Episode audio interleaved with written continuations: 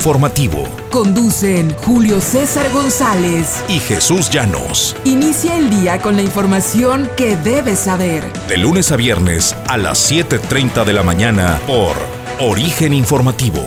Síguenos en YouTube, Facebook y Spotify.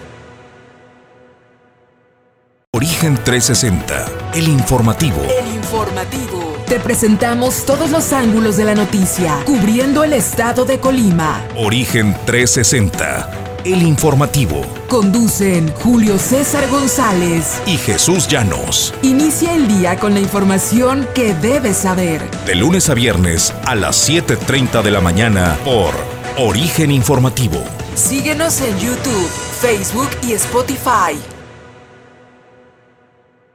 Origen 360, el informativo. El informativo. Te presentamos todos los ángulos de la noticia, cubriendo el estado de Colima. Origen 360, el informativo. Conducen Julio César González y Jesús Llanos. Inicia el día con la información que debes saber. De lunes a viernes a las 7.30 de la mañana por Origen Informativo.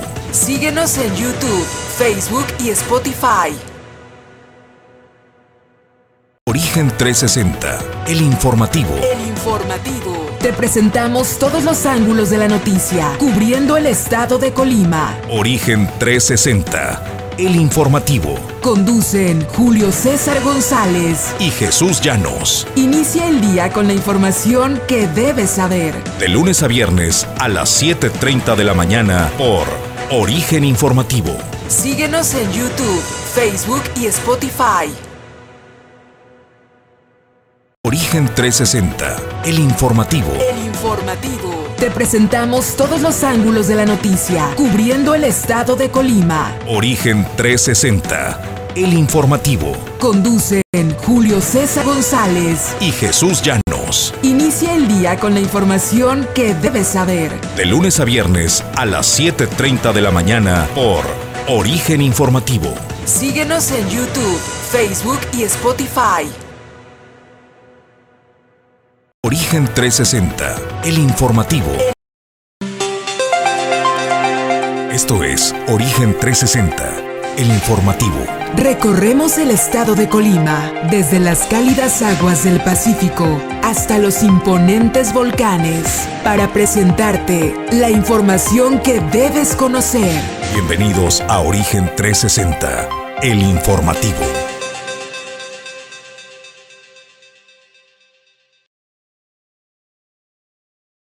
Buen día amigos de Origen Informativo, bienvenidos a Origen 360. Estamos transmitiendo en vivo desde esta ciudad y puerto de Manzanillo, Colima, el México. Torre Puerto es la casa que alberga el estudio de Origen 360. Como siempre, cada mañana es un placer darles la bienvenida. Yo soy Jesús Llanos y aquí está listo mi compañero de Fórmula y Conducción, Julio César González. Muy buen día, Julio. ¿Qué tal, Jesús? Muy buenos días. Buenos días al auditorio que nos hace el favor de sintonizarnos en Origen 360 a través de Origen Informativo.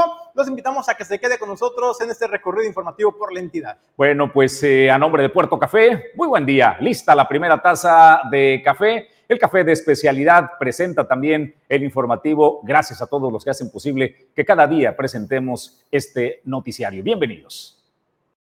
Origen 360 es presentado por Grupo Jacesa, Glipsa, Puerto Seco de Manzanillo, Azulejos Las Garzas, Torre Puerto, Holiday Inn Express Manzanillo, Restaurante El Marinero del Hotel Marbella, Capital Fitness, Atlántida, Unidad de Negocio de Grupo Cardinales, Seguridad y Control, Puerto Café, Café de Especialidad y Clínica Dental Lobcal.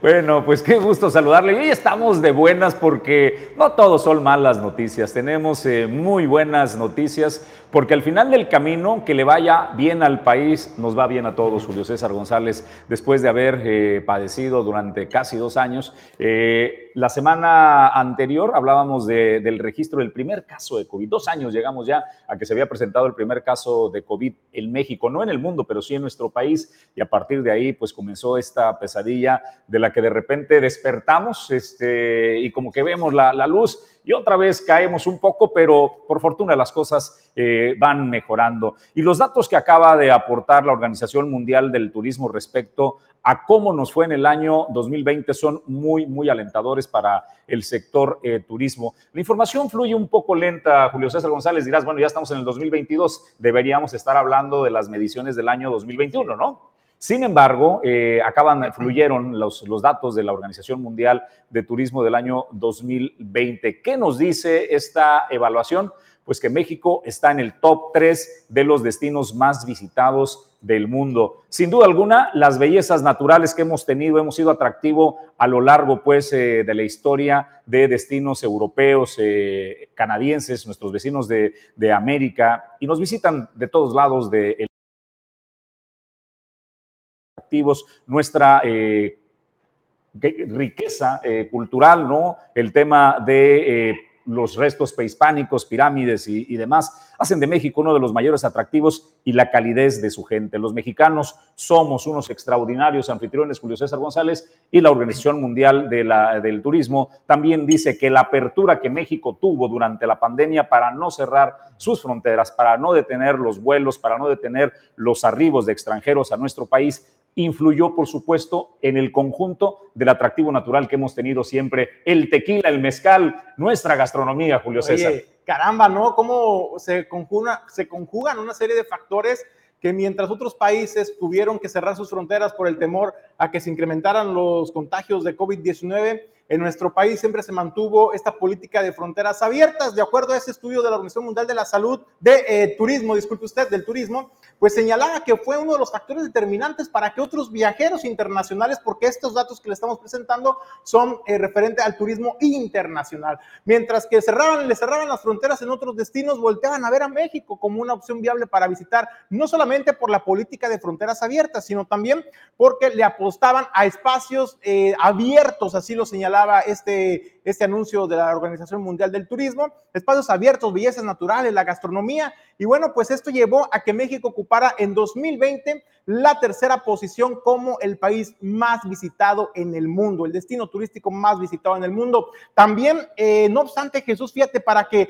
la gente pueda dimensionar que realmente hubo una disminución en el número de visitantes en nuestro país. Por ejemplo, en 2020, de acuerdo a la Organización Mundial del Turismo, eh, llegaron a México 24 millones 284 mil turistas. Esto es 46.1% menos que en 2019. Y no obstante esto, alcanzamos pasar de la posición número 7 como de los países más visitados a la posición número 3. En cuanto al número de derrama económica que dejaron esos visitantes, en 2020 el ingreso de divisas por turistas internacionales en nuestro país ascendió a 10.996 millones y esto significa un 55.3 menos que en el año inmediato anterior, 2019. Es decir, sí hubo un impacto en la reducción de visitantes y de derrama económica en el sector turístico de nuestro país. Sin embargo, se logró contener un poco eh, las pérdidas de empleos también y la reactivación se mantuvo eh, eh, turísticamente hablando por las políticas que implementaba el gobierno de México de fronteras abiertas y esto llevó a México a que aprovechar esta coyuntura mientras que otros países cerraban fronteras México las mantuvo abiertas y hoy en día asciende por primera vez en la historia México a la posición número 3 como los países más visitados, décimo tercero, de acuerdo a las cifras que le daba en cuanto a derrama económica, décimo tercero como el país que mayor divisas en el sector turístico captó en 2020. Pero ahí no terminan las buenas noticias, sino que esto también puede trascender al 2021, ya que de acuerdo a comentarios de la iniciativa privada a nivel eh, nacional, le apuestan que el comportamiento fue similar en 2021 y que próximamente se podría estar dando a conocer este estudio correspondiente al año anterior, donde también México pudiera incluso pasar de la tercera posición a la segunda posición, Jesús, apenas por debajo de Francia y por encima de Italia. Bueno, pues eh, estos son los datos respecto a esta industria. En el estado de Colima eh, es el segundo motor de la economía, el turismo, por eso para nosotros es importantísimo. Los espacios abiertos jugaron un eh, tema ideal para la recuperación y atracción de los turistas. En el estado de Colima tenemos playas, Julio César González, tenemos montaña, ¿no? Este, tenemos bosque y tenemos todos los atractivos eh, turísticos en un pedazo, en un pedacito de tierra, este pedacito de paraíso que es eh, Colima. Así es de que están los datos para todo el sector turismo 2021 promete pues también eh, ser un año alentador. Oye, pasar probablemente de la posición 3 a la 2, Julio César González. Para el 2021, para el 2021 podríamos llegar al segundo lugar de los países más visitados por extranjeros. ¿Y por qué es importante esta información y, el, el, tino que tiene la Organización Mundial del Turismo? Pareciera que nos hace esta promoción gratis, Jesús, ¿no? Porque estamos en vísperas ya de entrar a una de las temporadas vacacionales más importantes del año para el sector turístico, que es Semana Santa y Pascua. Hoy inicia ya la cuaresma de entrada y estaremos entrando en Semana Santa la primera semana de abril. Mañana, ¿no, Julio? Eh, el, el, miércoles de ceniza. No, disculpa, este, el miércoles 2, es, correcto. mañana, mañana iniciamos los que profesamos la fe católica pues hay que ir, ¿no? Este, polvo eres y en polvo te convertirás a, que nos pongan la eh, Sagrada Cruz y, con eso inicia la cuaresma. Y con eso, Jesús, pues bueno, los ánimos para el sector turístico, me imagino que han de estar ya eh, sonando los teléfonos, ojalá así sea, para que los amigos visitantes internacionales, ahora que ya está un poco más bajo control el tema del COVID-19, no solamente en nuestro país, sino a nivel internacional, pues pudieran hacer y venir a visitar a México, aunque, ojo, el, el secretario de Turismo del Gobierno de México, Miguel Torruco, Torruco Márquez, señalaban que a lo mejor en 2022, pues la cosa pudiera cambiar precisamente por la, por la apertura de fronteras y además porque pues el COVID-19 ya está siendo un tema que está controlado por otros países. En justicia, dijimos que era la nota, el shot buena onda de café de la mañana era la nota buena, ¿no? Este, para no desvirtuarla, nada más eh, decir que hay escenarios que analizar respecto pues al impacto que al interior de, tuvo esta eh, ola de turistas que llegaron eh, sin control en las fronteras, cómo terminó impactando realmente el tema de la salud de los mexicanos, Julio César, ¿no? cómo terminó esto probablemente costando vidas de personas derivado de contagios, de turistas que llegaron de otras partes del mundo probablemente enfermos y crearon estos contagios. A estos eh, héroes que han estado al frente recibiendo y atendiendo con la calidez que nos caracteriza y poniendo incluso encima, eh, por arriba, Julio César González, su salud, así atendieron a los turistas. Pero ese es un tema eh, por separado. Segundo, debemos recordar que se desapareció el Fondo Nacional de Turismo se desapareció el Fondo Nacional de Promoción Turística, también la marca México la desaparecieron. Es decir, el que hayamos llegado a la tercera posición, eh, México siempre estuvo en el ranking de los siete primeros destinos del mundo. No fue precisamente por una estrategia del gobierno federal, Julio César González, en el sentido de promoción tuvieron una estrategia de decir, ah, bueno, los otros están cerrando fronteras, nosotros con nuestro atractivo, que vengan todo. Todo el mundo es eh, bienvenido y terminó teniendo un impacto positivo. Eso es lo que hay que celebrar. ¿Qué nos costó en términos de contagios y de vidas? Esa es otra historia, Julio César, y yo con esto concluyo mi comentario la mañana. Bueno, estamos con lo bonito, porque no todo es política, no todo es polémica.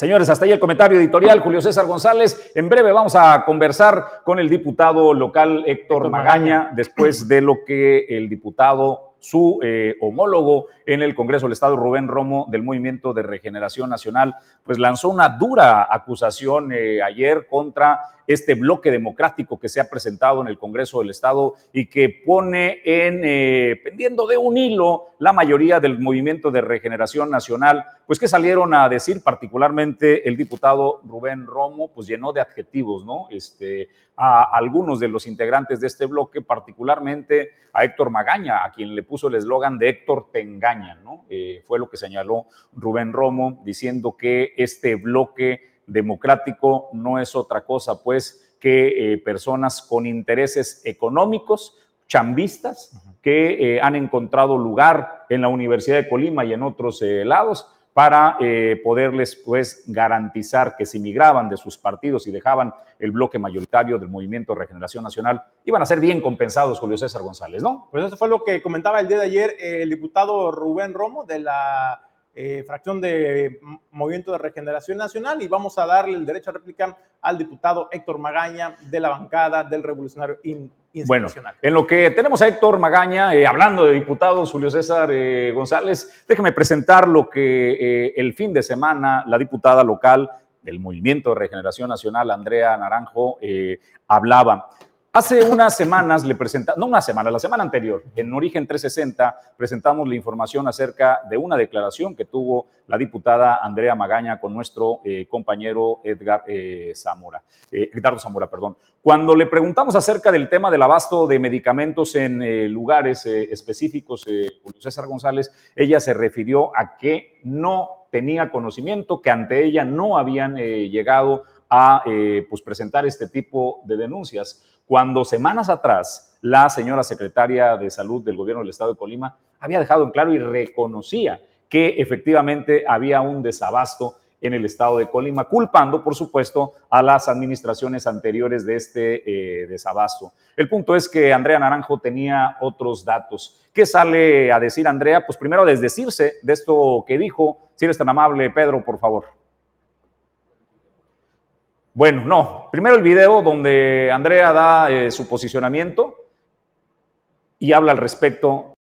Eh, al momento no se ha acercado ninguna organización civil, tampoco ningún eh, colimense, a comentarnos sobre esta situación. Hemos visto que se han hecho algunos comentarios, pero no ha habido ningún acercamiento a tu servidora por parte de alguna asociación o algún colimense para hacernos esa presentar esa inconformidad. Pero si decírtelo, hasta este momento no se nos ha acercado nadie para hacernos algún comentario al respecto. Hemos visto críticas a nivel nacional. Hemos visto que la oposición ha hecho algunos comentarios en tribuna, tanto en Cámara de Diputados como en el Senado. Sin embargo, decirte que la semana pasada, como ustedes recordarán, eh, fue el Día Internacional del Cáncer Infantil. Estuve en comunicación con el Instituto Estatal de Cancerología platicando diversas inquietudes y él me ha comentado, bueno, que todo está en regla dentro del instituto, están atendiendo y eh, eso es al respecto. Pues la diputada dice que no le gusta como cabeceamos los medios de comunicación la información y eh, posteó en sus redes sociales y también en el Congreso del Estado que usando su derecho a réplica, Andrea Naranjo pues señala que algunos medios de comunicación eh, intentan dañar la imagen. Dice, me quejo de que se mienta en los medios al cabecear una nota y con ello se busca hacer daño. Andrea, daño es el que le están provocando a los niños con cáncer, a sus padres, a ellos mismos. Daño es el que se le causa a las familias, a las personas que llegan ante el Instituto Mexicano del Seguro Social, eh, pues que les tienen su receta, Julio César, para que les surtan, ¿no? Los diabéticos, los hipertensos, las personas que enfrentan enfermedades crónico-degenerativas y que al entrar su medicamento pues le tienen que entrar y sacar de su bolsillo Julio César para eh, poder hacer frente y surtir. 30 mil recetas durante el año pasado no fueron surtidas de acuerdo a una organización que lleva el conteo solo en Colima, Julio César González. ¿Hay desabasto? Por supuesto que hay desabasto. El otro tema es, no le gusta cómo se cabecean las notas. Lo que Andrea desestimó fue la forma, nunca el fondo. Nunca dijo es falso lo que están diciendo y es falso que yo dije que no había desabasto de medicamentos y que a mí nadie se me había acercado, Julio César. Pues es correcto, Jesús. Me parece eh, pues que siguen con el mismo discurso y eso está cansando a la población, pero más que cansando, los está molestando, porque mientras que allá afuera la realidad es una, eh, parece que en las cúpulas del poder, en el Congreso del Estado, en las curules, en los cubículos, en el Palacio eh, Legislativo, pues no se enteran de lo que está pasando allá afuera con sus representados. También la diputada Andrea Naranjo señalaba, bueno, es que a mí no se me han acercado y todos han sido comentarios y es la oposición que a nivel nacional se ha encargado de decir y de difamar y de cuestionar. No, señora diputada, dais una vuelta al Instituto Mexicano del Seguro Social, des una vuelta al ISTE para preguntarle a las familias que tienen horas esperando o semanas o días esperando a que les resultan eh, su receta para poder continuar con el medicamento del cual depende su vida. Es, esa es la realidad que se vive en las calles. Y dice la diputada, es que a mí no se me han acercado, es que tú eres la diputada, ustedes son los que tienen que ir a la calle, ustedes son los que tienen que regresar a las colonias, a las calles, ustedes son los que se comprometieron a regresar a las colonias para presentarle los resultados de su trabajo legislativo, pero también para seguir escuchando sus necesidades. Ahora, pues vienen a decir, es que no se me han acercado, pues creo que hay que bajarse un poquito también a la gente, a las calles, para palpar la realidad de vez en cuando. Pues eh, Julio César, yo concluyo diciéndole a Andrea Naranjo, Andrea, se acabó la campaña, ahora eh, eres eh, una diputada en funciones y creo que lo que esperan las personas que votaron por ti, todos los colimenses, que comiencen pues a dar resultado y dejen el discurso de culpar a todo mundo y se responsabilicen primero sus palabras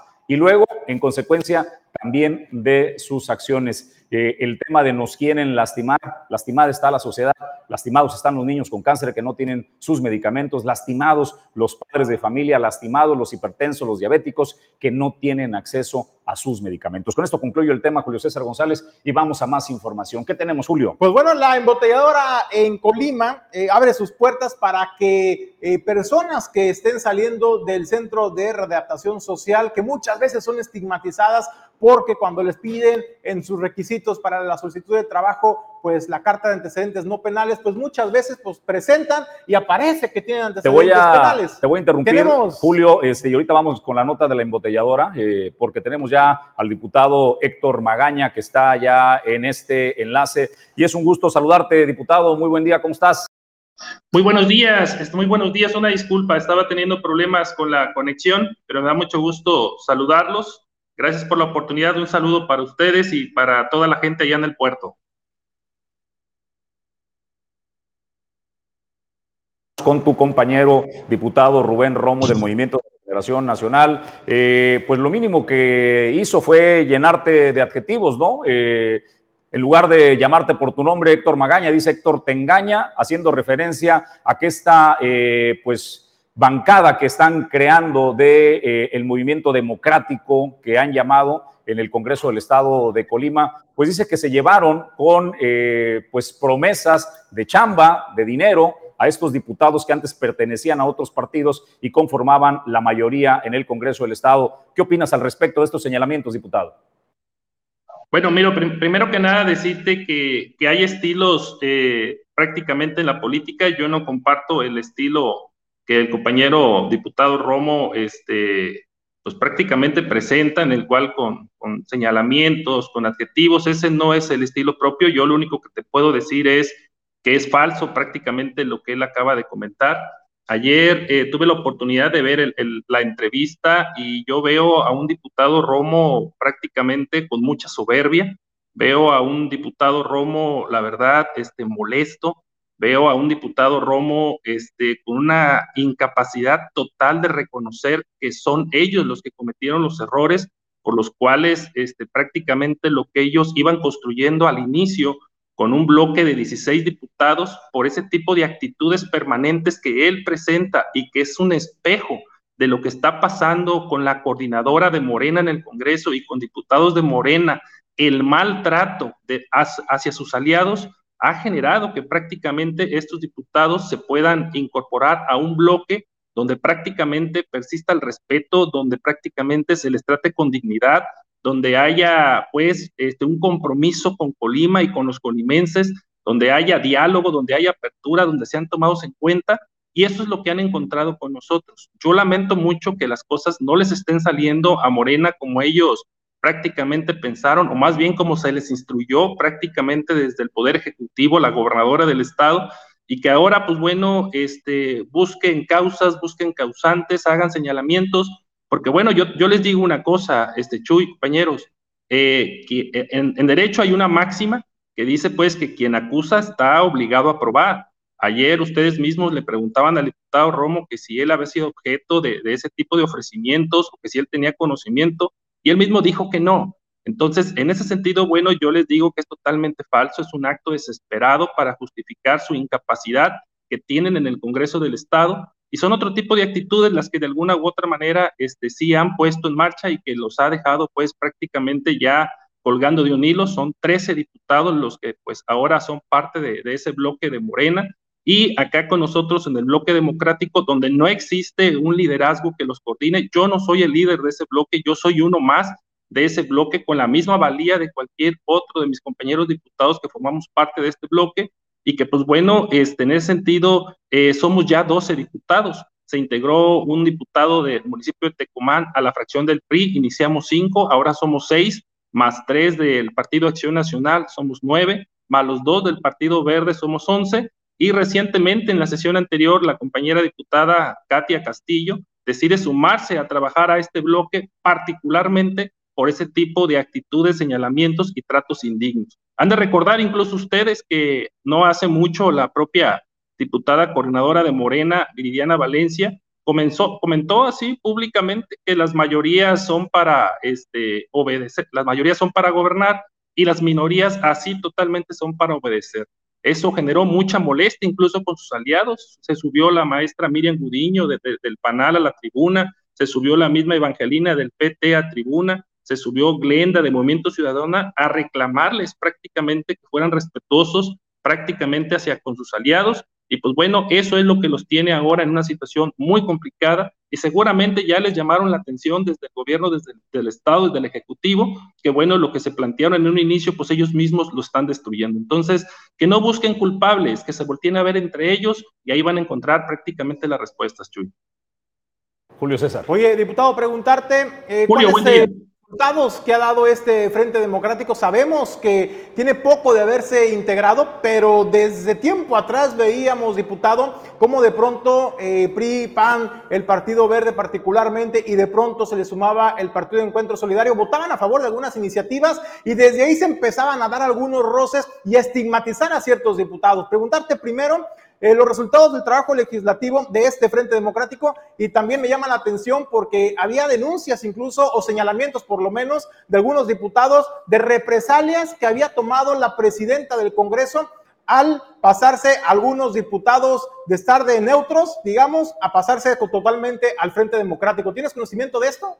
Sí, Julio, mira, el asunto es de que eh, en el caso particular, cuando el diputado Rigoberto García Negrete que anteriormente estaba en el Partido Encuentro Solidario y que hacían pues, prácticamente alguna votación diferenciada, a veces con Morena, a veces con los otros grupos parlamentarios, pues mantenían una posición neutra.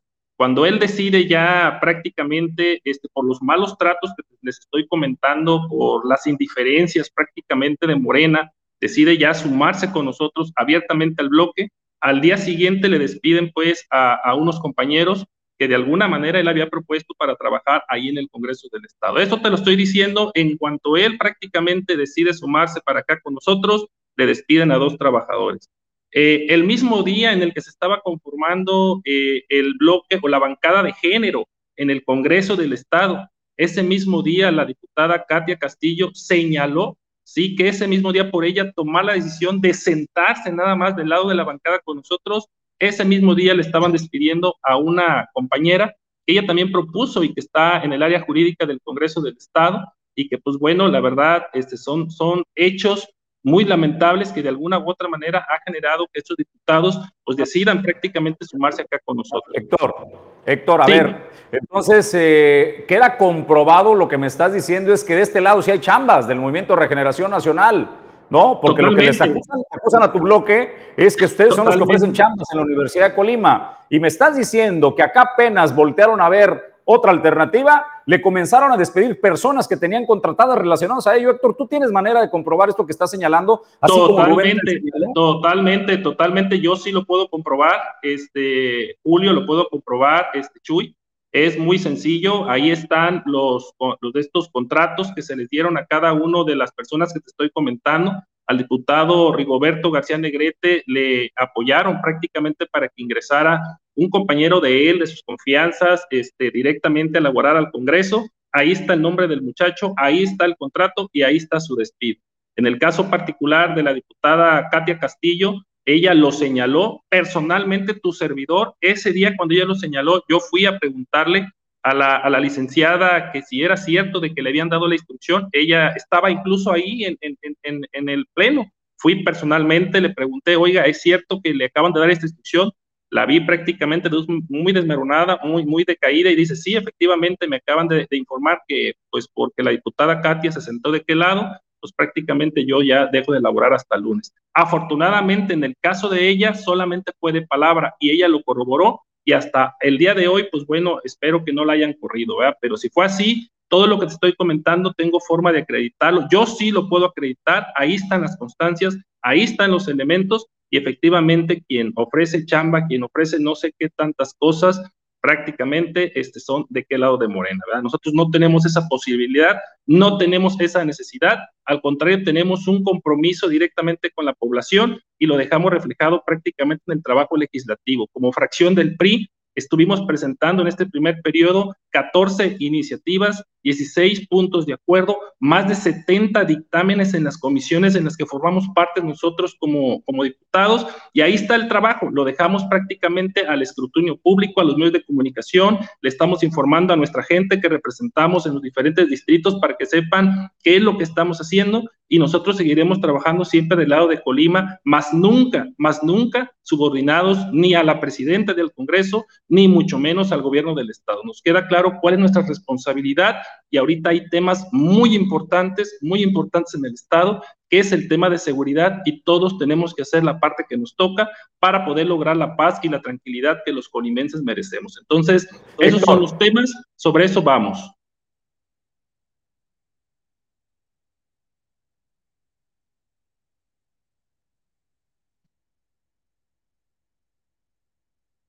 Carlos Noriega, que es tu compañero este, de eh, bancada ahí en el, en el, Congreso del Estado, el juicio político, ¿en qué sentido lo van a llevar? Porque ya están equilibrando con la mayoría que tenía Morena, pues pareciera pues que iban a llamar a, cuentas a Nacho Peralta y a Carlos Noriega. ¿Qué va a suceder? ¿Cómo se van a comportar ustedes en este tema en particular? Yo te daría dos elementos muy importantes. Eh, por primera vez en la historia, por primera vez en la historia, eh, la fracción del PRI vota en contra de una cuenta pública. Fuimos nosotros, ¿eh? La compañera Lisi Moreno es la presidenta de la Comisión de Hacienda en el Congreso del Estado. Yo soy parte de esa secretaría y nosotros fuimos los que reprobamos la cuenta pública del anterior gobierno de Nacho Peral por inconsistencias y por irregularidades y la señalamos públicamente. Y nosotros dijimos cero tolerancia a la impunidad y así vamos a actuar nosotros, sea quien sea. La vara será pareja para todos. Otro elemento, tu servidor es parte de la Comisión de Responsabilidades en el Congreso del Estado y ha sufrido, ha sufrido varias conformaciones, la Comisión de Responsabilidades.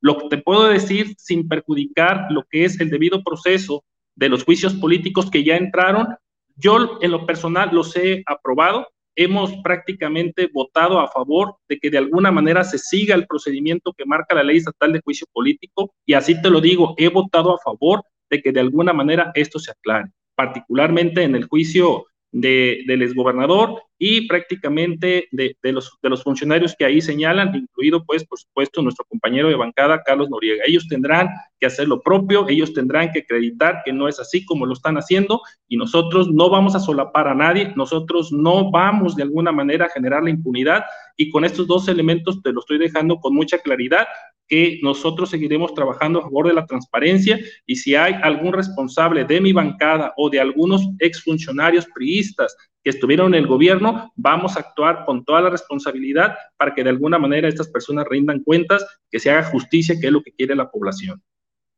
Julio César. Diputado, pues nada más, por último de mi parte sería preguntarte, pues cierra este primer periodo de sesiones eh, legislativas, pues muy ríspida, ¿no? Con mucho golpeteo, con, mucho, con mucha confrontación. Sabemos que para eso está el Congreso, ¿no? Para confrontar ideas, opiniones, debatirlas. Eh, no para hacer acusaciones y menos de esta índole desde la máxima tribuna del recinto legislativo. ¿Qué es lo que se espera, diputado, para el segundo periodo? Obviamente, pues este, este periodo de receso, pues yo creo que a más de uno le va a caer como perlas, ¿no? Para poder, eh, digamos, mesurarse un poco. Bueno, mira, Julio, si me permites antes, yo quisiera hacer un, un, comentario muy importante que tiene que ver con la entrevista que le hicieron al compañero Romo él ayer decía que, que, yo tengo un problema personal con él.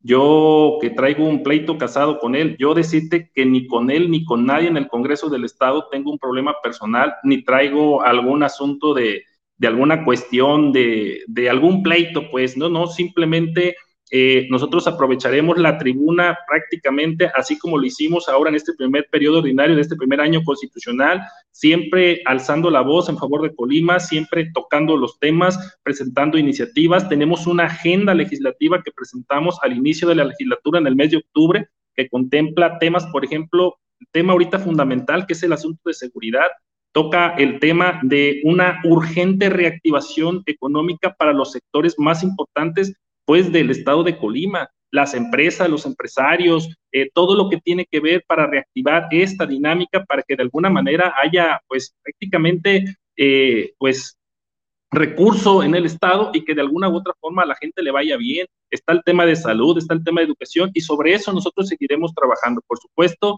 que este mes, que bueno, es un mes de receso, pues entre comillas, porque en el caso de nosotros seguiremos trabajando. Ahora el bloque democrático, vamos a armar una agenda común, los 12 diputados, cuáles van a ser los temas principales que vamos a estar empujando en el próximo periodo, además de la agenda que nosotros tenemos como fracción. Yo la verdad, Julio, les agradezco mucho esta oportunidad que me dan. Muchas gracias, Jesús, por la oportunidad de poder platicar con ustedes, de poder platicar con ustedes, a través de ustedes, con este, pues, las familias del puerto, a quien les mando un fuerte abrazo y que pues bueno, acá en Colima y la villa, pues bueno, tenemos una situación bien, bien complicada y que ahorita estamos trabajando pues haciendo la parte que nos toca en el tema de seguridad y lo cual veo pues que allá en Manzanillo lo han manejado muy bien de forma correcta pues ahí lo que es la administración municipal. Héctor, nada más para concluir el tema, eh, precisamente ese, eh, a ver, ¿qué va a pasar? Eh, ¿Qué papel va a jugar el Congreso en el seguimiento de esta estrategia de seguridad que pues encabeza prácticamente el gobierno de la República y que el gobierno del Estado Colima, pues ahí tiene un papel ahí, pero pues un poco más discreto. Van a llamar a cuentas para que esté rindiendo una evaluación cada cuando el secretario de Seguridad Pública, el fiscal general. ¿Cómo va ese tema? ¿Cómo le van a dar seguimiento, Héctor? Mira, este Jesús, decirte que, nosotros lo que hemos eh, venido haciendo desde el Congreso del Estado, desde que inició desafortunadamente esta ola de violencia en la zona conurbada Villa Álvarez, Colima y esporádicamente en algunos otros municipios, es primero que nada darle la confianza al gobierno del Estado, generarle todas las condiciones que por parte del Congreso del Estado nosotros podemos hacer. Eh, aprobamos un presupuesto en materia de seguridad que ella, ella particularmente la gobernadora presentó, no le movimos una sola coma, le aprobamos al 100% lo que ella solicitó en materia de seguridad en el presupuesto, abrimos canales de diálogo, nosotros fuimos los que abrimos los canales, no ellos, nosotros pedimos una reunión con la gobernadora para conocer la estrategia, que nos hicieran partícipes a los diputados y al legislativo de esa estrategia, al menos conocerla y saber nosotros qué podíamos hacer desde el Congreso del Estado. Desafortunadamente, la cerrazón, eh, eh, el defender a capa y espada, el cuidar a la gobernadora por parte de Morena, que, que, ni con un pétalo de rosa le hagan algo. O sea, nosotros la hemos prácticamente exhortado, hemos presentado puntos de acuerdo para que ella venga al legislativo a que nos pueda informar en qué situación guarda la estrategia para nosotros podernos sumar en un ánimo respetuoso no son momentos ahorita de poder hacer señalamientos, de poder juzgar, de hacer inquisiciones políticas. Es momento de unidad, es momento de fortalecer el tema de seguridad en el Estado desde las trincheras que, que, tenemos y que cada quien haga lo propio. Llegará el momento, Jesús, Julio, de que sí vamos a evaluar los resultados de la estrategia y que sí de alguna manera vamos a señalar prácticamente a los responsables que hayan hecho mal uso desde sus áreas de trabajo, particularmente en su actual. Y por supuesto, solicitaremos lo que sea necesario, incluso destituciones, cambios de funcionarios que no dieron el perfil en esta crisis que se está viviendo, porque son en estas crisis donde de alguna manera los verdaderos liderazgos, sí, de alguna manera este, sacan la cabeza y toman este, el toro por los cuernos. Son en estos momentos donde la capacidad prácticamente se, se, pone a prueba de los funcionarios y pues bueno, en este momento vamos a, a, reiterar nuestro voto de confianza a la gobernadora del estado, que si bien es cierto juega un papel secundario en la estrategia la trae el gobierno federal, a quienes le agradecemos, este Jesús, Julio, que estén aquí eh, en el estado, principalmente en la zona conurbada, en las calles vemos los rondines de las policías municipales, acompañadas de la policía estatal, de eh, los soldados, de la marina, de la Fuerza Aérea. Hay un gran desplegado en la zona conurbada que eso no ha sido suficiente, eso hay que decirlo, no ha sido suficiente. Todas las noches prácticamente hay balaceras, todas las noches aparecen cuerpos envueltos, todas las noches nos damos cuenta en redes sociales que mataron a, tal o a tal persona en tal colonia, todas las noches los ciudadanos tenemos un toque de queda en lo familiar, en lo cual después de las 7 de la tarde estamos al pendiente de nuestros hijos para que no anden en las calles. Y eso es lo que nosotros queremos pues de alguna manera evitar, que la gente salga a las calles prácticamente ahorita en esta situación y queremos conocer la estrategia para ver de qué manera apoyar. Entonces, aspiramos a que rápido o pronto se resuelva esta situación para que regrese la paz y la tranquilidad y que podamos salir pues de nuestra casa con la tranquilidad y la seguridad de que vamos a salir bien, pero que también vamos a regresar a salvo. Entonces, Eso es lo que le apostamos el bloque democrático por Colima, eso es lo que de alguna manera nosotros apostamos en la fracción del PRI y esperaremos los resultados y no vamos a hacer prácticamente pues este ahorita en este momento algunos señalamientos o decir estos son los responsables, al contrario, queremos que se resuelva esto pronto. Héctor, te agradecemos que atiendas el llamado de Origen Informativo y Origen 360. Muy buen día. No, no, no, muy buenos días, gracias por la oportunidad y la verdad valoro mucho este espacio. Jesús y Julio, un fuerte abrazo y un saludo a todos los manzanillenses. Buen día. Eh, pues Julio César González. a mí sí me gustaría enviarle un mensaje a los diputados en el Congreso del Estado. Tómense este tiempo de receso para analizar el comportamiento que han tenido en la máxima tribuna del Congreso del Estado. Señores, es Palacio Legislativo es para debatir ideas con responsabilidad y que no conviertan, por favor, este espacio en una mañanera más, que no hagan señalamientos sin sustento, que no hagan señalamientos nada más por hacerlos, porque ahí es para debatir ideas, propuestas para el bienestar de Colima, no para polarizar más la situación. El Congreso del Estado no son las mañaneras. Amigos, gracias por seguir Origen 360. Aranzazú Figueroa está lista por supuesto, después de la pausa, que es a donde vamos, viene Cultura Pop, así de que no se pierda la particular forma de presentarnos la información y el encanto de Aranzazú Figueroa, que está lista la mañana de hoy.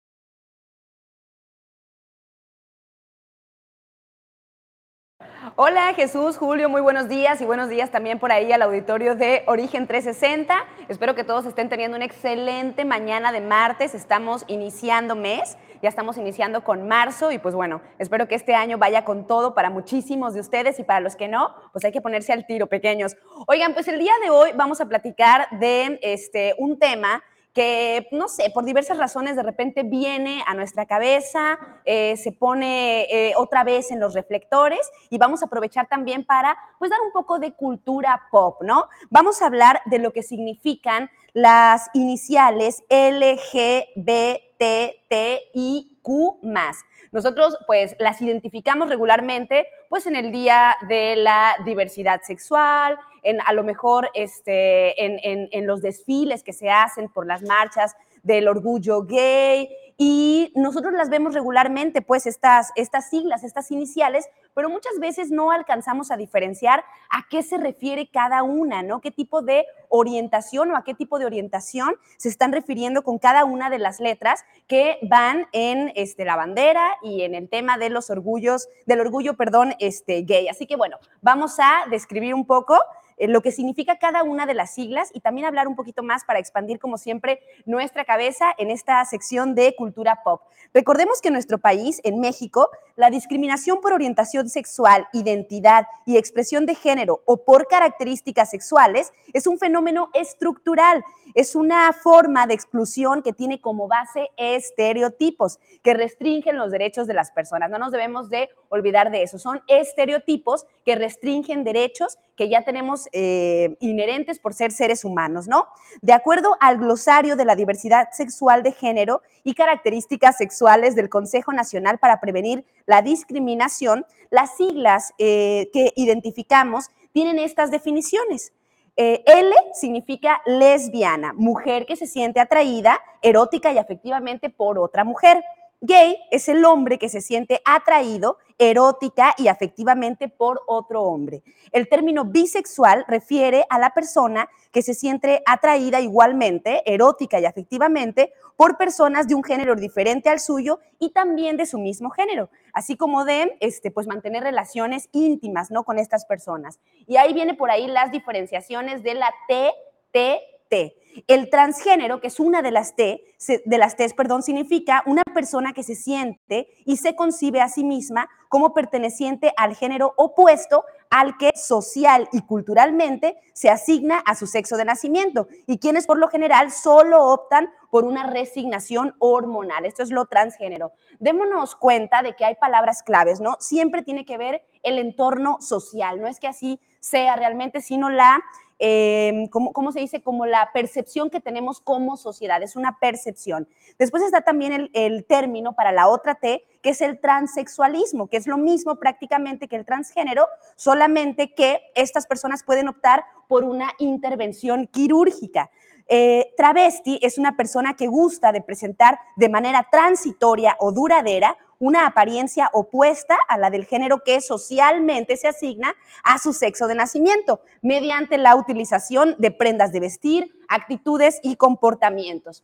Eh, el término intersexual es el término correcto para referirse a lo que regularmente conocemos como hermafrodismo. O sea, el término es el adecuado para su uso, para su uso, perdón, el intersexual, rechazando el de hermafroditismo, que es una variación corporal que se manifiesta de formas diversas. Personas que tienen cuerpos que no coinciden estrictamente con lo encasillado en lo masculino y en lo femenino. Y además está la Q al final, ¿no? Que son los queer, personas que además de no identificarse y rechazar el género socialmente asignado a su sexo de nacimiento, tampoco se identifican en particular con alguno. Y pues bueno, ¿cómo está nuestro país en cuestión de, eh, de la no discriminación? Fíjense que en los países de América Latina, nuestro país es de los más vanguardistas en legislar, en aceptar, en fomentar la no discriminación. Sin embargo, nosotros en el día a día pues nos damos cuenta que todavía nos falta mucho realmente, aunque ya es algo que se puede hablar eh, de manera regular, no como en épocas pasadas, porque siempre ha existido la diversidad sexual y siempre han existido orientaciones eh, sexuales distintas, identidades de género distintas, simplemente que en la época moderna, pues ya se han empezado como a definir para que las podamos comprender mejor en nuestra, en nuestra psique y poderles poner como, como, una, como una terminología, ¿no? Como una identificación de acuerdo a la ciencia, la psicología y también para poder como compartirla entre sociedad, ¿no? Sin embargo, siempre ha existido. Nuestro país, México, Argentina, Uruguay, Brasil, Chile, Ecuador, Colombia, son de los países que más han avanzado en las, legislaciones. Hablemos de matrimonios igualitarios, adopciones, legislaciones contra la discriminación, reconocimiento de las identidades de género y este, demás. En el mundo, los países que se reconocen como mayoritariamente gay friendly, o sea, de los países que ya están completamente abiertos a las diversidades y orientaciones sexuales. Entre los primeros lugares se encuentra Canadá, Suecia, Malta, Noruega, Islandia y Holanda, y Holanda, perdón, por supuesto, entre otros. Pero el día de hoy quería eh, charlar particularmente de un término, ¿no? Un término que no es un término nuevo, es un término que fue utilizado por primera vez por el padre del psicoanálisis, por Sigmund Freud, por ahí en los principios del siglo XX, y me refiero al pansexualismo. Obviamente no se le daba como la, no se le daba como la línea que se le da hoy en día, ¿no? Para Sigmund Freud, el pansexualismo se usaba o lo usó para describir la postura de que la mayoría de las conductas humanas derivan de los instintos sexuales. Por supuesto, hay eh, eh, últimamente, pues, hay muchísimos otros científicos e investigadores que, bueno, están tratando de eh, explicar que no, ¿no? O sea, que también tenemos el razonamiento, lo espiritual y demás, ¿no? Pero Sigmund Freud a principios del siglo XX utilizó por primera vez la palabra pansexual, pero la usaba para describir la postura de que la mayoría de las conductas humanas derivaban de los instintos sexuales. Sin embargo, hoy en día ya, ya de unos años para acá, pues famosos, por ejemplo, como Miley Cyrus, mm, utilizaron por primera vez este término o lo pusieron en los reflectores, ¿no? El pansexualismo. ¿Y qué significa el pansexualismo? Les voy a decir una opinión que yo tengo después de definir estrictamente el significado, ¿no? Para mí sería como el futuro de las relaciones sexuales, el futuro de las orientaciones sexuales. Pan significa todos, y sexual, por supuesto, este, se refiere a las relaciones que tenemos con otras personas. Entonces, el pansexualismo lo que quiere, lo que quiere eh, definir o las personas que se, que se identifican como pansexuales son aquellas personas que no se fijan particularmente en el género de las personas por las cuales se sienten atraídas.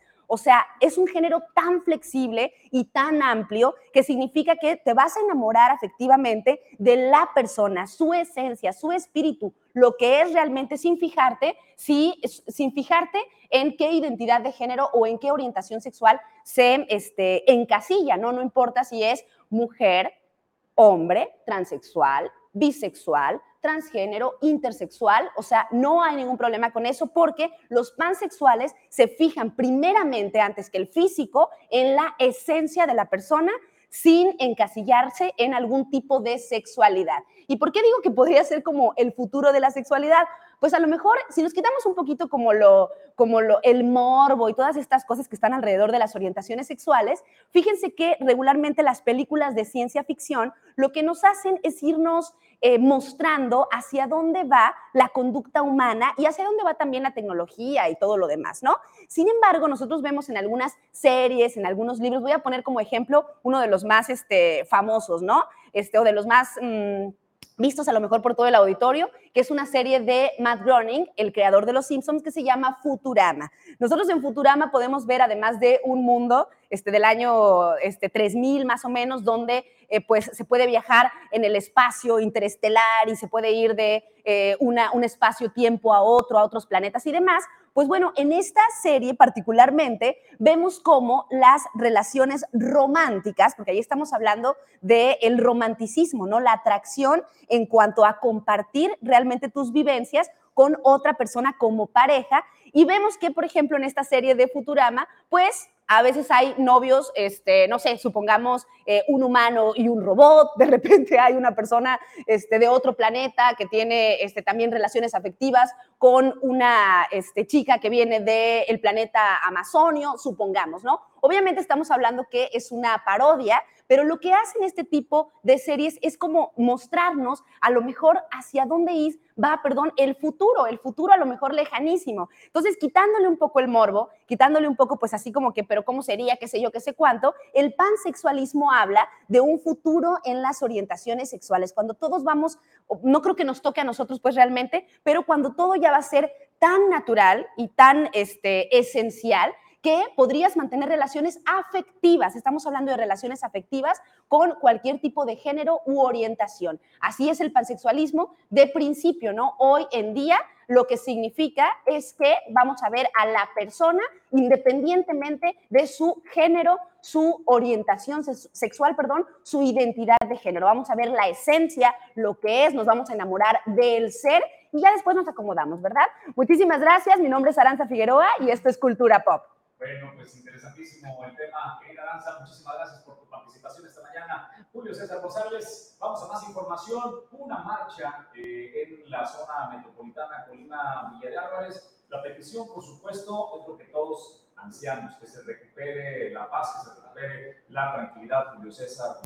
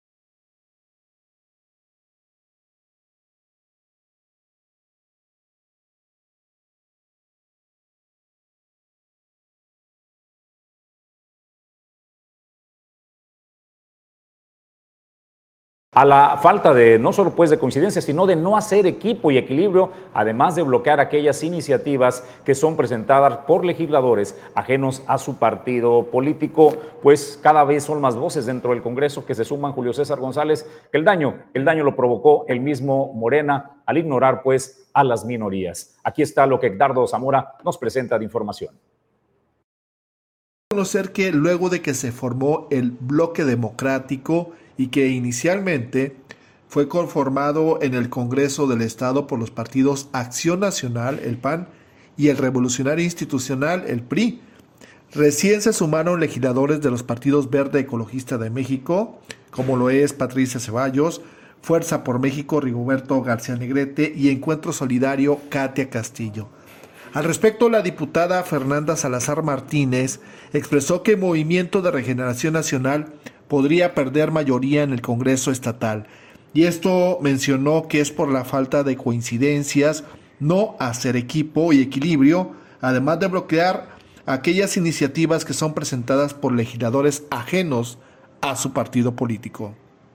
Pues yo creo que han sido varios factores. Hemos sido un congreso, como bien saben, también joven. Sin embargo, el no buscar estas coincidencias, el no, poder este, someter, digamos, este equilibrio de comunicación o hacer equipo en ciertas este, iniciativas en las que nosotros buscamos ayudar a la iniciativa, como, no sé, la propuesta de mi compañero Chuy Dueñas hacia la discapacidad, que pues se canceló prácticamente. Eso, pues obviamente ha fomentado que no se haya dado esta, este diálogo de la manera que todos lo, lo esperamos. Pues de algún modo, no discriminando, no diría discriminando, sino simplemente pues estaban trabajando conforme a una, a una mayoría que ellos tenían, sin embargo recordemos que las mayorías no son para oprimir, son justamente para seguir impulsando y para dar el ejemplo. Entonces, pues eso yo creo que es lo que tenemos que impulsar en este segundo como es de recordarse, el pasado 4 de febrero, durante la elección de la nueva secretaria del Congreso, Carmen Virgen Quiles, la presidenta de la mesa directiva y coordinadora de Morena, Viridiana Valencia Vargas, señaló que las mayorías son para gobernar y las minorías para obedecer. Esto ocasionó que diputados y diputadas de oposición reclamaran el señalamiento, demandaran respeto y expusieran que a diferencia de la mayoría en el poder legislativo, ellos y ellas no obedecen las órdenes que se les dictan desde el poder ejecutivo a la fracción de Morena y sus aliados. Esto ha motivado desbandada de aliados de Morena y actualmente solo restan 13 legisladores y legisladoras que apoyan a dicho instituto político. Y estos son del Partido del Trabajo, Movimiento Ciudadano, Nueva Alianza y por supuesto Morena. Mientras que los 12 restantes son del bloque democrático conformado ya por el PAN, el PRI, Fuerza por México, Partido Encuentro Solidario Colima y el Verde Ecologista de México. Hasta que la información, nos escuchamos con más noticias un poquito más adelante. Excelente mañana.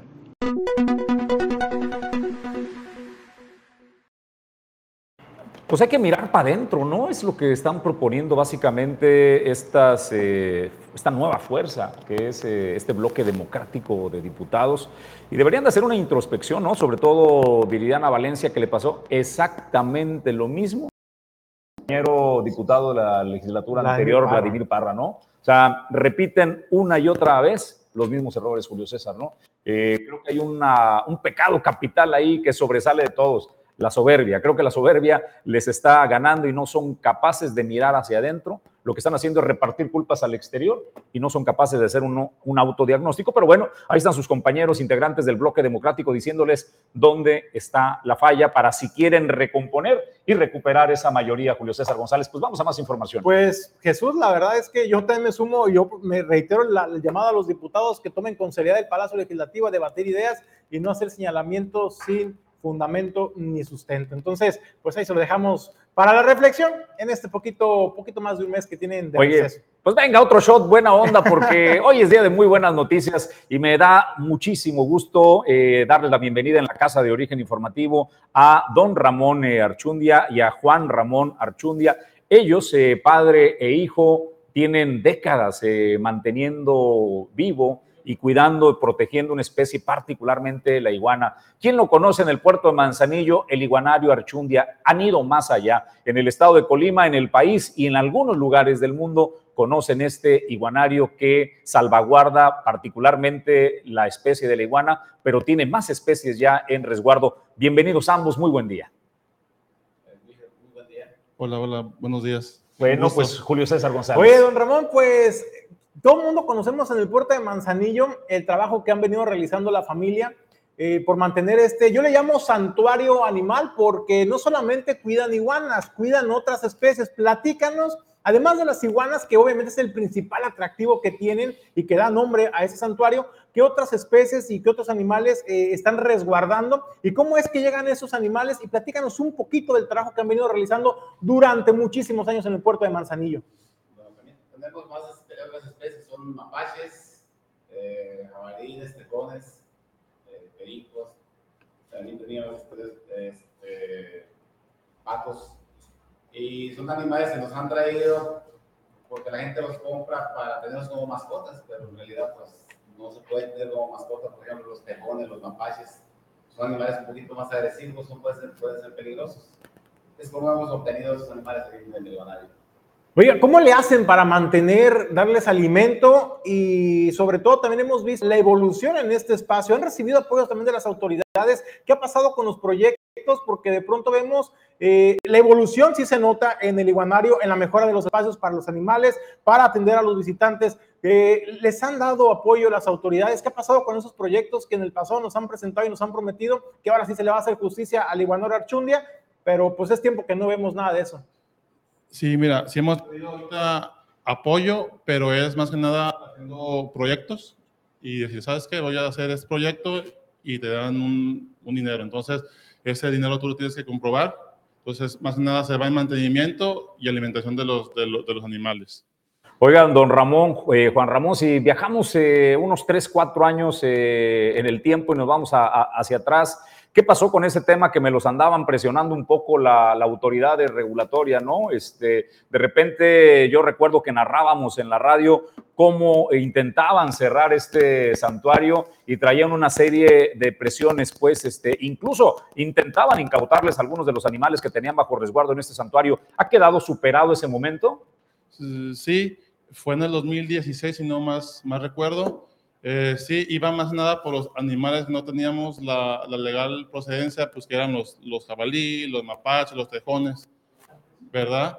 Eh, y después de eso se hizo el, el UMA, cuando estaba licenciado una brocha en, en, en, la Semarnat. Ya se logró, ya tenemos con el UMA pues desde el 2017 en adelante, con el UMA. Bueno, pues entonces eh, hemos avanzado también en ese, en ese sentido. Hay mayor certidumbre jurídica también para ustedes y para las especies que están dentro de este santuario. ya, estamos legales. Eh, obvio, ya no podemos ya recibir más animales de la, de, la, población, pero sí ayudamos tanto con vida silvestre, si me llevan a, a mí un animal, yo doy parte a medio ambiente o a Semarnat y ya van por él.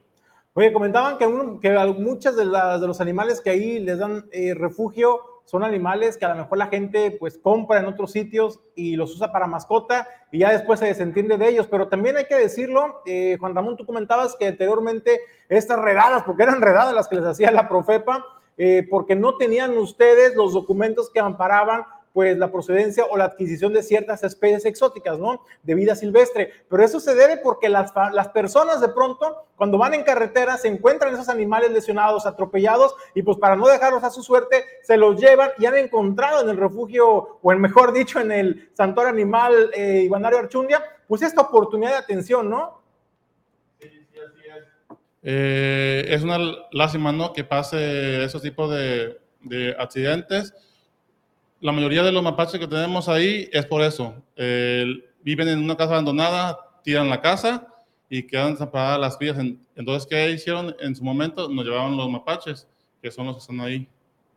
¿Cómo están funcionando eh, a raíz de la pandemia, eh, don Ramón y Juan Ramón? ¿Cómo están recibiendo a las familias, a los niños? Eh, ¿Ya están fluyendo en estos momentos de manera ordinaria o seguimos todavía con restricciones para la visita? Pues ya está un poco a partir de este año ya estamos más, más tranquilos, está todo, está más, este, se reciben las personas, claro, con, la, con, las, Medidas. con, los- con la seguridad, con los requisitos que nos exige pues, las autoridades. Pero sí, este, sí estamos este, ya avanzando ya otra vez a la normalidad, porque estábamos un poco, este, pues, eh, pues, asustados la gente, pues en realidad no, no, no nos agrupábamos. Oiga, el llamado para aquellos que quieran visitar este santuario y por supuesto también eh, el poder eh, aportar, eh, ¿cómo pueden hacer? ¿Qué costo tiene de recuperación el visitar el santuario? Juan Ramón o don Ramón, que me pudiera contestar y quien quiera sumarse para ayudar a mantener este santuario que es el iguanario Archundia, ¿cómo le pueden hacer? Mira, se reciben, puede ser la, donación en especie, ya sea alimento o cooperación voluntaria. La entrada no se cobra, es, es, es, es voluntaria. Eh, sí, igual quisiera hacer aquí un, un agradecimiento a los, a los lo- locatarios del Mercado 5 de Mayo, porque desde que está el iguanario siempre nos, nos han ah, apoyado con la alimentación. Oye, preguntarles a los dos, ¿quiénes son los que más visitan este iguanario Archundia? ¿Quiénes son los que más valoran el contacto y el respeto a la naturaleza? Porque la verdad es que hemos visto con agrado cuando llega cada crucero al puerto de Manzanillo, eh, una de las ventajas es de que llega al centro histórico y el único atractivo que tiene el centro histórico que ofrecer a la población, a los turistas, es el santuario, este iguanario Archundia. ¿Quiénes son los que valoran más de pronto el visitar este, este iguanario? pues en realidad lo que nos valora más es la persona que nos visita, mm, cuando estamos normal, normal aquí en Manzanillo no, no existe el rivanario. Ya en, el, en su momento de que nos visitan los turistas, pues se dan cuenta de que existe el rivanario, pero cuando estamos en, en- en la normalidad sí se dan cuenta que no existe. No, no, no. O sea, es, son, son más visitas que reciben de los turistas que de la gente de casa. Exactamente. Pues entonces un llamado, ¿no? Para la gente del estado de Colima, para la gente del propio puerto de Manzanillo, si no conocen el iguanario Archundia, vayan. Es importantísimo que nuestras generaciones, que nuestros niños comiencen a reconectarse con la naturaleza, amarla, respetarla, y eso lo vamos a conseguir, pues haciendo el vínculo directo, ¿no, señores? Hace, antes de la pandemia, cuando, cuando vi- vino el crucero de, La Paz, los japoneses, yo me quedé muy, muy sorprendido porque ellos solitos se, organizaron, eran de más, de, yo siento que eran más de mil, mil personas, ellos solitos se, se organizaron en grupos y filas, no hicieron amoldamiento, ellos solitos se formaron este, para las fotos, para todos. Yo me quedé de, wow, qué cultura tan, tan, digo, la educación, digo, Impresiona, Impresionante, ¿no? sí. Impresiona y ojalá pues podamos aspirar a eso. Pero me parece que en México también eh, y en el mundo tenemos un movimiento, una nueva generación que está pensando distinto. Eh, se está creando pues un movimiento para respetar la madre tierra. Se está creando este movimiento para lo que ustedes llevan décadas haciendo. Comencemos todos a ir en esa misma sintonía amar a los animales, respetarlos, cuidarlos. Estamos conectados al final del camino. Esta tierra eh, somos uno mismo y si nos respetamos todo, incluyendo a la especie animal, me parece pues que tendremos un mejor planeta para vivir. Felicidades a los dos por este gran trabajo que hacen en este santuario. y muchas gracias. Muchísimas gracias a don eh, Ramón Archundia y a su hijo Juan Ramón Archundia. Conozca, visite el iguanario Archundia en el puerto de Manzanillo. Pausa brevísima y regresamos con más información en Origen 360, la información desde todos los ángulos.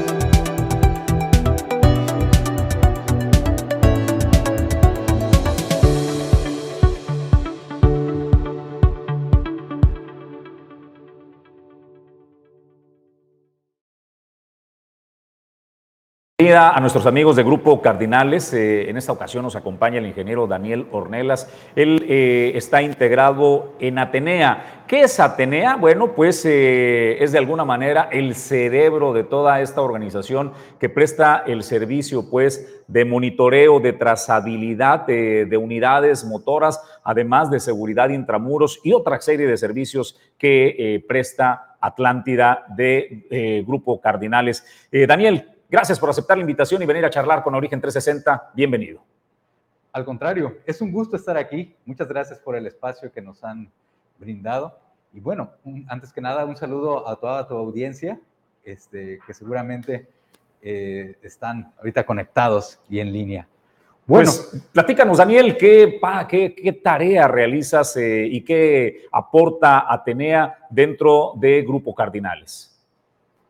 Con todo gusto. Bueno, dentro de nuestra filosofía, el mítico griego es un gran inspirador. Atenea en ese sentido es, o bueno, es realmente la diosa de la sabiduría. Actualmente es indudable que, la, que toda la cuestión tecnológica, toda la cuestión de Internet, por ejemplo, es una parte fundamental de nuestras vidas.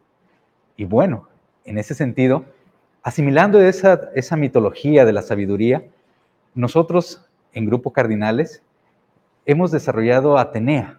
Atenea es, como bien se dice, ese cerebro, esa parte que desarrolla cosas del, conjunto de información que genera nuestro, eh, nuestro entorno realmente.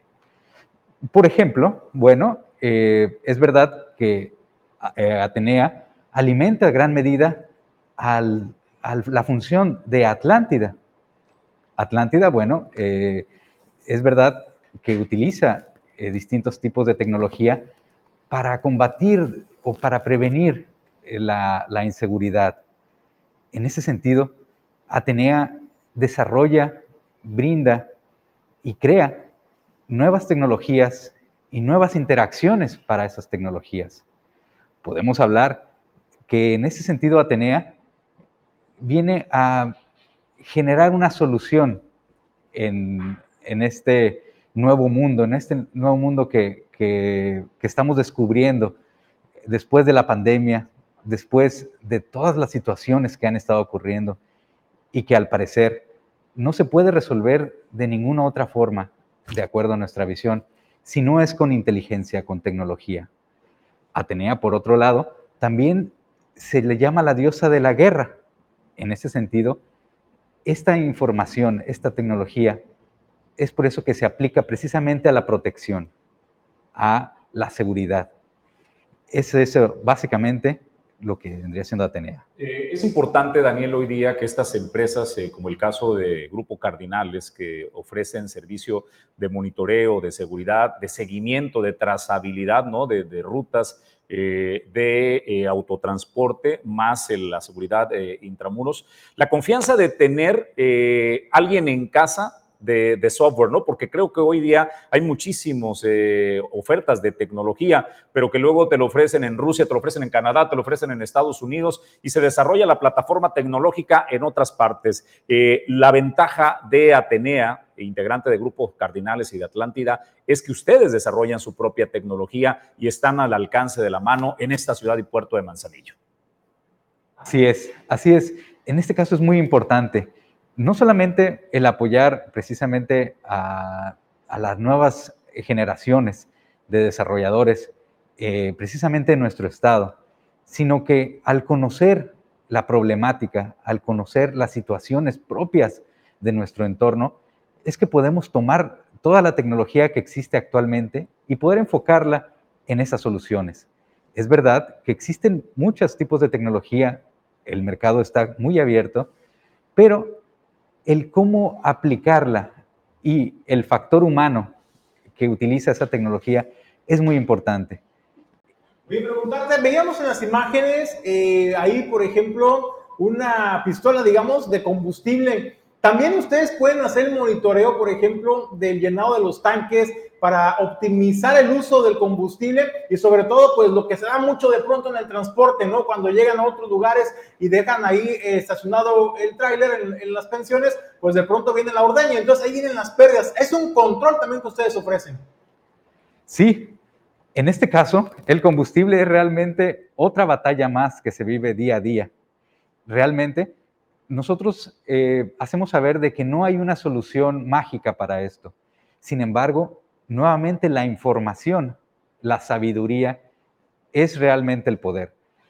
Eh, nuestras herramientas eh, miden la cantidad de combustible, el consumo de combustible y otorgan estadísticas para conocer precisamente la utilización de ese recurso tan preciado.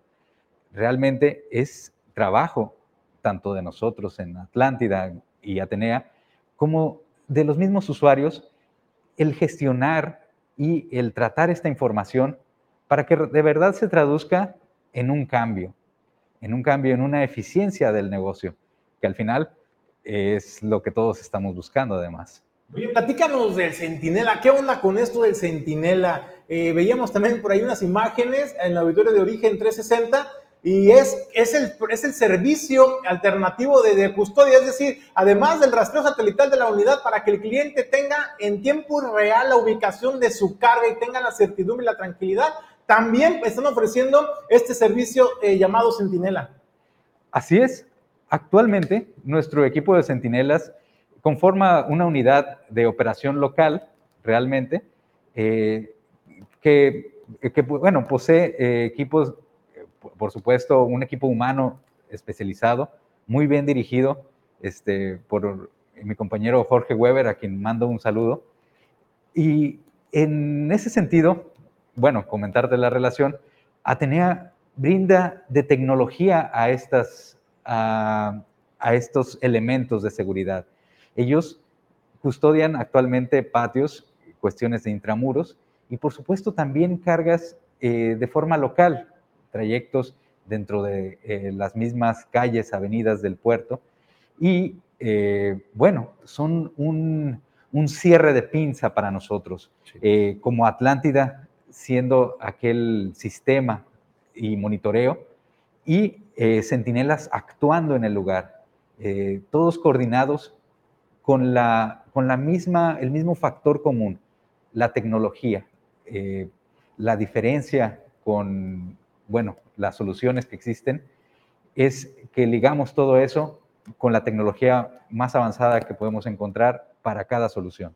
Daniel, eh, de las ventajas que creo que ofrece el eh, Grupo Cardinales y con la división de Atenea, que es el desarrollador ¿no? de, la, de la inteligencia, eh, es ofrecerle a cada cliente una solución, una alternativa, porque cada cliente podría tener necesidades distintas en el desarrollo de software para, eh, pues, lo que dijiste, la prevención y el combate en el tema, pues, eh, de tener la seguridad de sus cargas, tener la seguridad intramuros. ¿Ofrecen esta alternativa de hacer trajes a la medida? Es correcto. Sobre todo, actualmente, la mayoría de los clientes o de, los, eh, de las personas, de dueños de la mercancía, al ser nuestro, nuestros mayores clientes, la parte transportista, eh, viven un reto, el cual es que toda esta información se debe integrar a sistemas especializados. Y bueno, ese es un nuevo paradigma. Eh, de repente requerimos hacer saber a la aseguradora cierta información de forma autónoma. Ya no solo basta el saber que tenemos un rastreo en nuestra unidad, sino que debemos informar de cierta forma y en cierto momento específico a nuestros clientes. En ese sentido, en ese punto, es donde eh, Atenea apoya también al sistema Atlántida a brindar esa, esa solución. Es por eso que siendo un servicio ya integrado en Atlántida, invitamos a todos nuestros clientes y todos nuestros amigos a, conocer un poco más sobre el sistema y que estén preparados para lo que se viene. Este mundo centralizado en, la información, en Internet y en todos estos temas que la verdad en Atenea nos apasionan. Pues, eh, Daniel eh, Ornelas, quien está a cargo de Atenea, que es eh, el cerebro de eh, Grupo Cardinales, nos acompañó esta mañana para ofrecer y que conozca usted los servicios que Grupo Cardinales Atlántida ofrecen a, el, a México y al mundo, ¿no? Porque también tienen unidades de negocios en el exterior. Gracias, Daniel, por tu visita. Muchísimas gracias por esta invitación. Extraordinario día. Pues nosotros vamos a más información. Julio César González, nos quedamos con una información respecto, eh, pendiente respecto al tema de que la embotelladora de Colima está ofreciendo trabajo. Y mira qué difícil es para aquellas personas que ya pagaron su deuda con la sociedad que eh, son privadas de, su libertad para cumplir una condena en centros de readaptación social, salen a reintegrarse a la vida y cuesta mucho trabajo, Julio César, cuesta mucho trabajo que alguien confíe en ellos y les dé eh, un trabajo. A veces nadie confía en ellos y tienen que reincidir para sobrevivir. Esta es una buena noticia cuando empresas como Embotelladora de Colima, Coca-Cola, le da trabajo, ofrece oportunidad a personas que salen de prisión, Julio. Y la verdad es que es el estigma, ¿no? Que cargan estas personas, pero qué bueno que empresas responsables, socialmente responsables como Embotelladora Colima ofrece esta oportunidad. La información con Edgardo Zamora. Que tengan una excelente mañana de lunes. Un saludo a todo el equipo de Origen Informativo y vamos con la información que se ha generado en la zona metropolitana de Colima y Villa de Álvarez. Pues sin duda alguna, una de las problemáticas que enfrentan aquellas personas que hayan cumplido una condena en el Centro de Reinserción Social en el Cerezo es el conseguir un trabajo formal. Ante ello, la empresa embotelladora de Colima firmó un convenio de colaboración con el gobierno del estado para que estas personas puedan ingresar a la vida laboral. De acuerdo al gerente de capital humano de la empresa, Julio César Salas Brun, esta acción se realiza con el fin de inhibir los hechos delictivos para que la población tenga posibilidad de tratar y evitar a que vuelvan a delinquir. Nosotros en la embotelladora de Colima creemos firmemente en la readaptación, creemos eh, que estas personas merecen una segunda oportunidad y por eso con mucho gusto firmamos este convenio de colaboración con el gobierno del estado para poder brindarles espacios eh, a las personas que salen, que egresan del centro penitenciario, para que se puedan eh, anexar a nuestras filas, que puedan trabajar con nosotros y así tener una oportunidad para sacar adelante a sus familias, para reivindicarse en la vida y poder triunfar eh, este, de manera legal y honesta. Salas Brun expuso que lamentablemente quienes salen de los centros de reinserción social, los cerezos, muchas veces vienen cargados con un estigma muy fuerte y la misma sociedad los vuelve a condenar ya no dándoles esos espacios ni oportunidades. Agregó que no hay límite de espacio para aquellos eh, quienes hayan cumplido una condena y soliciten trabajo. Sin embargo, estos solicitantes tendrán que pasar por todos los procesos de incorporación y filtros de la empresa como cualquier persona que va a solicitar trabajo. Hasta aquí la información. Nos escuchemos un poquito más tarde con más noticias.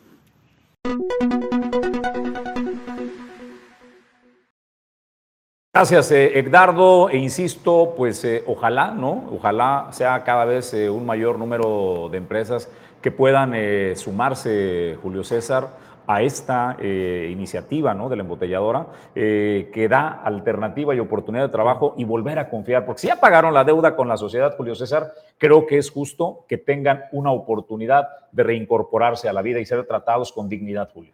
Bueno, pues ahí está la información para todos los interesados, eh, pues ahí tienen una oportunidad, embotelladora Coca-Cola les da confianza. Pues vamos nosotros a más información, Julio. Pues fíjate, Jesús, eh, vamos a otros temas. Este fin de semana se realizó una limpieza en el canal de la unidad eh, habitacional Padre Hidalgo. Usted recordará que le hicimos la invitación. Lo lamentable y lo triste de esto son dos cosas. Lo padre es, pues, que realmente se realizó la limpieza, pero ¿sabe qué es lo triste? Que sigue habiendo apatía por parte de la población, porque ni siquiera los vecinos de la unidad Padre Hidalgo que se habían quejado por el mugrero del canal, pues se sumaron a la limpieza y dejaron solos solamente a que ellos limpiaran el colectivo Ecoamigos, desde luego integrado por estudiantes del CED del Mar, a que les mandamos un saludo y un reconocimiento por sumarse a esos estudiantes a estas causas de eh, cuidado del medio ambiente. Platicamos con Sandra Delgado, quien es de, esta, eh, de este colectivo Ecoamigos, señalaba que se lograron recolectar 80 80 kilos de desperdicios, principalmente unicel y plásticos, basura que es dejada por las personas que de pronto están esperando el transporte y al no tener un eh, tambo o depósito cerca, pues se les hace fácil aventarla a este canal que se encuentra precisamente en los límites con el Iguanor Archundia. Esto era lo que comentaba Sandra Delgado. Tenemos un grupo de, de voluntarios que asistieron a, al, al, al eh, asiduamente nos acompañan, que es parte de cómo ellos hacen su, su, servicio social. Ellos son los estudiantes del CEDMAR. Eh, desafortunadamente, ninguna ningún ciudadano fue a la convocatoria. Eso nosotros pues ya lo, vislumbramos, ¿verdad? Eh, pero fue muy exitosa la, la, la jornada de limpieza. Recogimos alrededor de 80 kilos de basura. Entre los principales que basura que hubo fueron, fue eh, botellas de PET, eh, fue envolturas de sabritas uh, y todo lo que uno usa a veces en, eh, que están en la parada del camión y que de repente pues la tiras es lo que presum presumiblemente nosotros estamos deduciendo que es la, la gente, ¿no?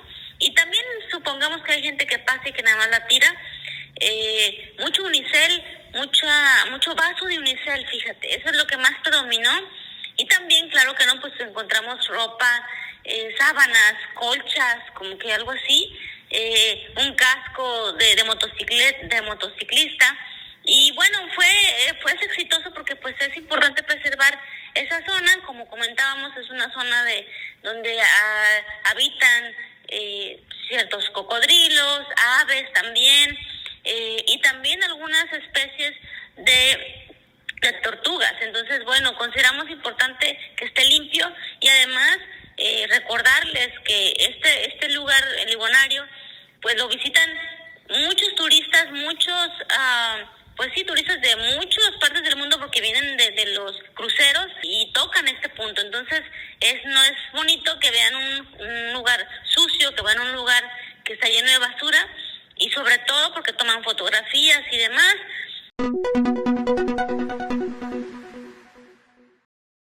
Mira lo que dice el representante de la Secretaría de Gobernación en nuestro estado aquí en Colima, Carlos González eh, Palomino, respecto a los pleitos que traen eh, en el Congreso del Estado, tanto el Movimiento de Regeneración Nacional, que era eh, pues el mayoritario, ¿no? el partido mayoritario en el Congreso, como este autodenominado bloque democrático. Dice, bueno, pues que, que parecen infantiles, eh, es lo que nos dice el representante de la Secretaría de Gobernación del Gobierno de la República. Carlos González Palomino, en el aspecto político, en Colima hay equilibrio. Esto mencionó que es luego de que hay ideologías distintas entre el gobierno estatal y los municipios, lo cual equilibra el poder. En tanto refirió que en la cuestión interna del Congreso del Estado hay cierto equilibrio con el incremento de legisladores que simpatizan con el bloque de oposición y por supuesto el grupo de Morena. Sin embargo, refirió que todo ello tiene que ver con el desenvolvimiento de cada legislador y legisladora, en el que mencionó, a veces hay pleitos que parecen infantiles. Aspecto interno, Colima, pues en el Congreso tiene ya eh, cierto equilibrio, hay 13 diputados um, a, afiliados a grupos cercanos a Morena, ¿va? O sea, nueve diputados de Morena, dos del Movimiento Ciudadano y otro de, del PT, que nueve, diez, once, doce y uno de, de ¿cómo se llama? Hay otro partido que es Nueva Alianza. MS, eh, Nueva Alianza. Nueva Alianza, Nueva Alianza. Y un, el, el, bloque de oposición son 12, o sea, son 13, 12. Están casi, casi, casi equilibrados. Entonces eso pues les va a obligar tanto a unos como a otros a ser más eficientes para, para que se mantengan con, con cierto grado de, relevancia. Eh, aparte de, de, que pues tiene que ver mucho también el desenvolvimiento personal de cada, de, de cada de cada diputado, ¿verdad? Porque a veces hay pleitos que uno los ve y dicen, pues parecen infantiles esos pleitos, ¿no? Pero se dan, se siguen dando, y no nada más aquí, sino inclusive a nivel federal, ¿eh? Gonzalo Palomino agregó que esto es producto de novatez dentro de los equipos que van entrando a la política. En este caso, en el Congreso local, el titular de gobernación en Colima también añadió que posteriormente tomarán experiencia, pero les podría costar mucho, sobre todo porque Colima está en la mira no solo a nivel regional, sino también estatal y nacional en el ámbito de seguridad. Así que la información, escuchamos un poquito más tarde con más noticias.